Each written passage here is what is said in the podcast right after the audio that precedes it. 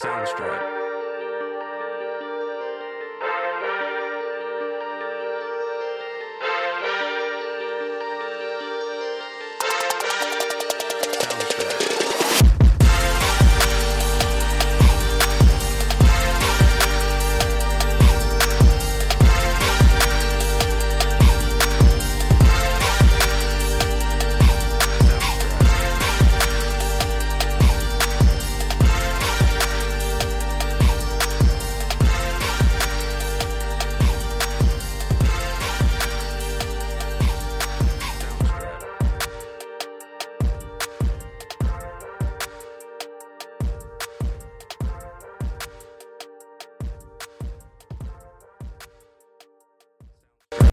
Hello, everyone, and welcome to The Yard Line, an LSU football podcast. I am your host, Kala, and I'm excited to dive into football season with game recaps, some stats, some game time recipes, and a little bit of college football gossip. Make sure to follow me on Facebook at The Yard Line, an LSU football podcast, and Instagram at The Yard Line LSU for all the latest updates. This really is the most wonderful time of the year. I would like to start out by saying that my thoughts and prayers are with the people of Louisiana as they are recovering and rebuilding from Hurricane Ida. Louisiana people are strong, resilient, and the state is the epitome of unified people. Now let's dive into some football. LSU comes into the season ranked at number 16 and having two new coordinators, Jake Peetz on offense and Daronte Jones on defense. The LSU Tigers traveled across the country to take on UCLA for the first time at Rose Bowl Stadium. Going into this game, the Tigers were undefeated in their last 12 Pac 12 matchups. LSU is coming off a tough 2020 season where they finished 5 and 5. I believe that this could be a make or break year for Coach O and his future at LSU. There were a few things to be mindful of going into this game, including Myles Brennan is reported to be out indefinitely due to breaking his left arm in a non sports related injury, which required surgery. This has presented an opportunity for sophomore Max Johnson to fill in at the quarterback position. Last season, Johnson finished the season with eight touchdowns, over a thousand yards, and one interception in six games, and he also pulled an upset against Florida. We have Derek Stingley leading the defense at the cornerback position, who is now sporting the number 7 jersey worn by many LSU big names, including Ja'Marr Chase, Leonard Fournette, Patrick Peterson, Tyrann Mathieu, and Grant Delpit. This number is typically given and worn by a top player despite their position. Stingley appeared in seven 2020 games, all at the cornerback position, with 27 tackles, two and a half tackles for loss, and broke up five passes. He did miss the 2020 season opener and last two games, but still performed a career best against Vanderbilt with six tackles. UCLA is coming off a 44 10 win over Hawaii. Both UCLA and LSU finished the 2020 season allowing more than 400 yards per game. UCLA averaged 409 yards on 5.4 yards, while LSU allowed 492 yards per 7.3 yards per play, showing that LSU underperformed compared to UCLA in 2020. UCLA has some talent on its side, including quarterback Dorian Thompson Robinson, who in the 2020 season completed over 65% of his passes for 12 touchdowns and 4 interceptions. This QB ran for 306 yards and 3 touchdowns. UCLA receiver Kyle Phillips had 38 catches and averaged 12.8 yards per punt return in the 2020 season.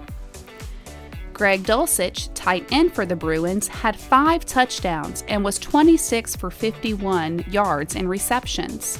He was second best in the nation among tight ends with over 19 yards per catch. LSU was predicted to win the game over UCLA by 12 points. And while I do believe that stats are important, I also think that there are stats for literally everything. In my opinion, they should be talked about, but not all are necessary to tell the story of the game and the players. I will cover some, but I hope not to overwhelm you with them. The goal is to help paint a clear picture of the players and team performance. Now for a little bit of gossip. Stingley was featured on College Game Day, showing his connection with his grandfather, Darryl Stingley. Darryl was a wide receiver in the NFL and played for the Patriots from 1973 to 77. He was paralyzed by a hit that ended his career. Despite Derek not knowing him well, he said, quote, I think of him every time I go on the field, end quote. To me, this story just shows the special connection between a grandparent and their grandchild, and how, in this particular situation, the love of football and just the love of coming together as a team brought them together and is something that is treasured. And it wouldn't be football without a little bit of trash talk. On his social media page, UCLA quarterback Dorian Thompson Robinson posted quote LSU folk acting like they're 20 point favorites over us just because they're SEC. All I'm going to say is that SEC patch on the jersey ain't going to help you on the field. It ain't going to save you from getting hit and pushed around on the field. I'm not too worried. I believe I have the best O line in the country. End quote. Sounds like that UCLA education is failing our friend Dorian. Grammar check, anyone? Now, on to something a little lighter. Game day, food and drinks. It's not LSU football without food and adult beverages. Leading up to game day, I like to start to plan my game day menu, and I typically like to cook early in the day or throw something together in the crock pot and snack all day while college football is on in the background and I am waiting for the Tigers to play. Yesterday, I kept it pretty simple. I grilled some chicken thighs and drumsticks. Half were seasoned and had a teriyaki glaze.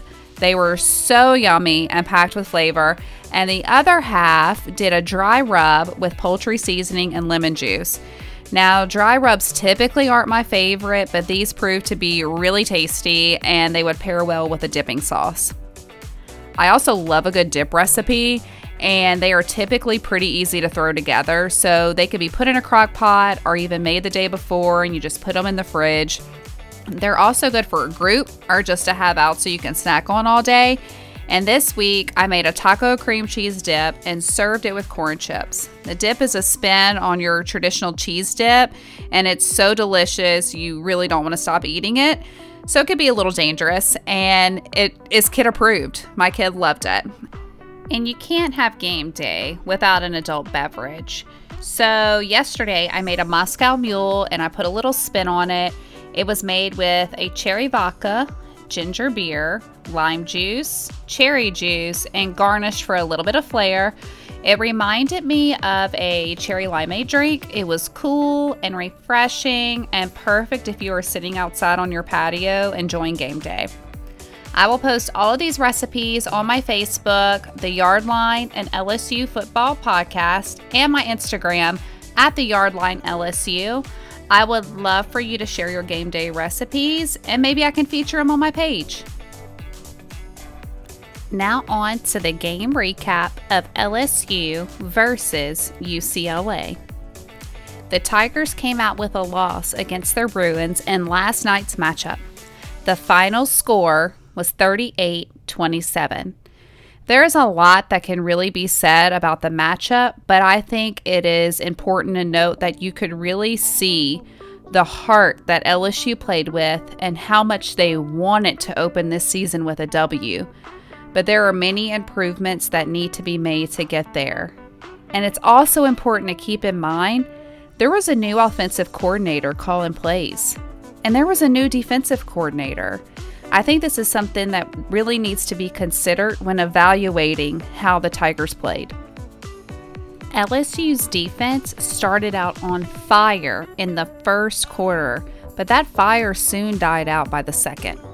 The defense struggled to keep up with UCLA's quarterback, who passed for 260 yards and three touchdowns. Their quarterback teamed with running back Zach Charbonnet, who had 117 yards on 11 carries, could not be stopped by LSU.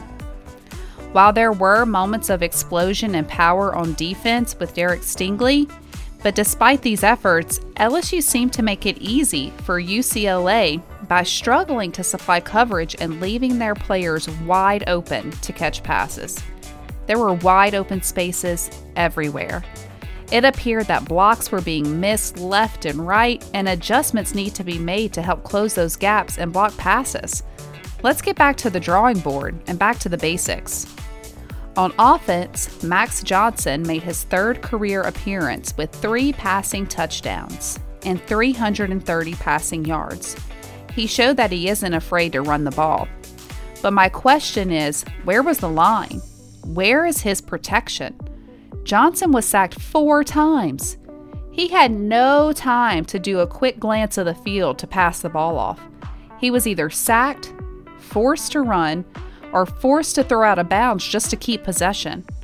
The quarterback running the ball is okay from time to time, but not an option that should be used frequently.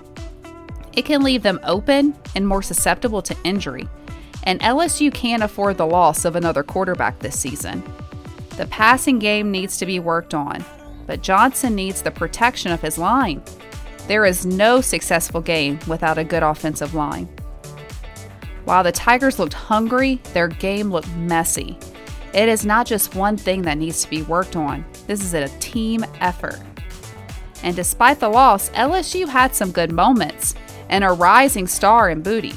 He had nine receptions for 148 yards. While this may not sound too impressive for Tiger fans, this young talent has game connection and chemistry with Johnson. And hey, he can't be drafted until 2023. This season has just gotten started, and there is room to grow and improve. Hang on, Tiger fans. We all know LSU likes to keep us on the edge of our seats. LSU moves on to face McNeese next week at Tiger Stadium. Hopefully, this matchup gives much needed confidence boost to the team. Make sure to follow me on Facebook at the Yardline and LSU Football Podcast and on Instagram at the Yardline LSU. Until next week, go Tigers!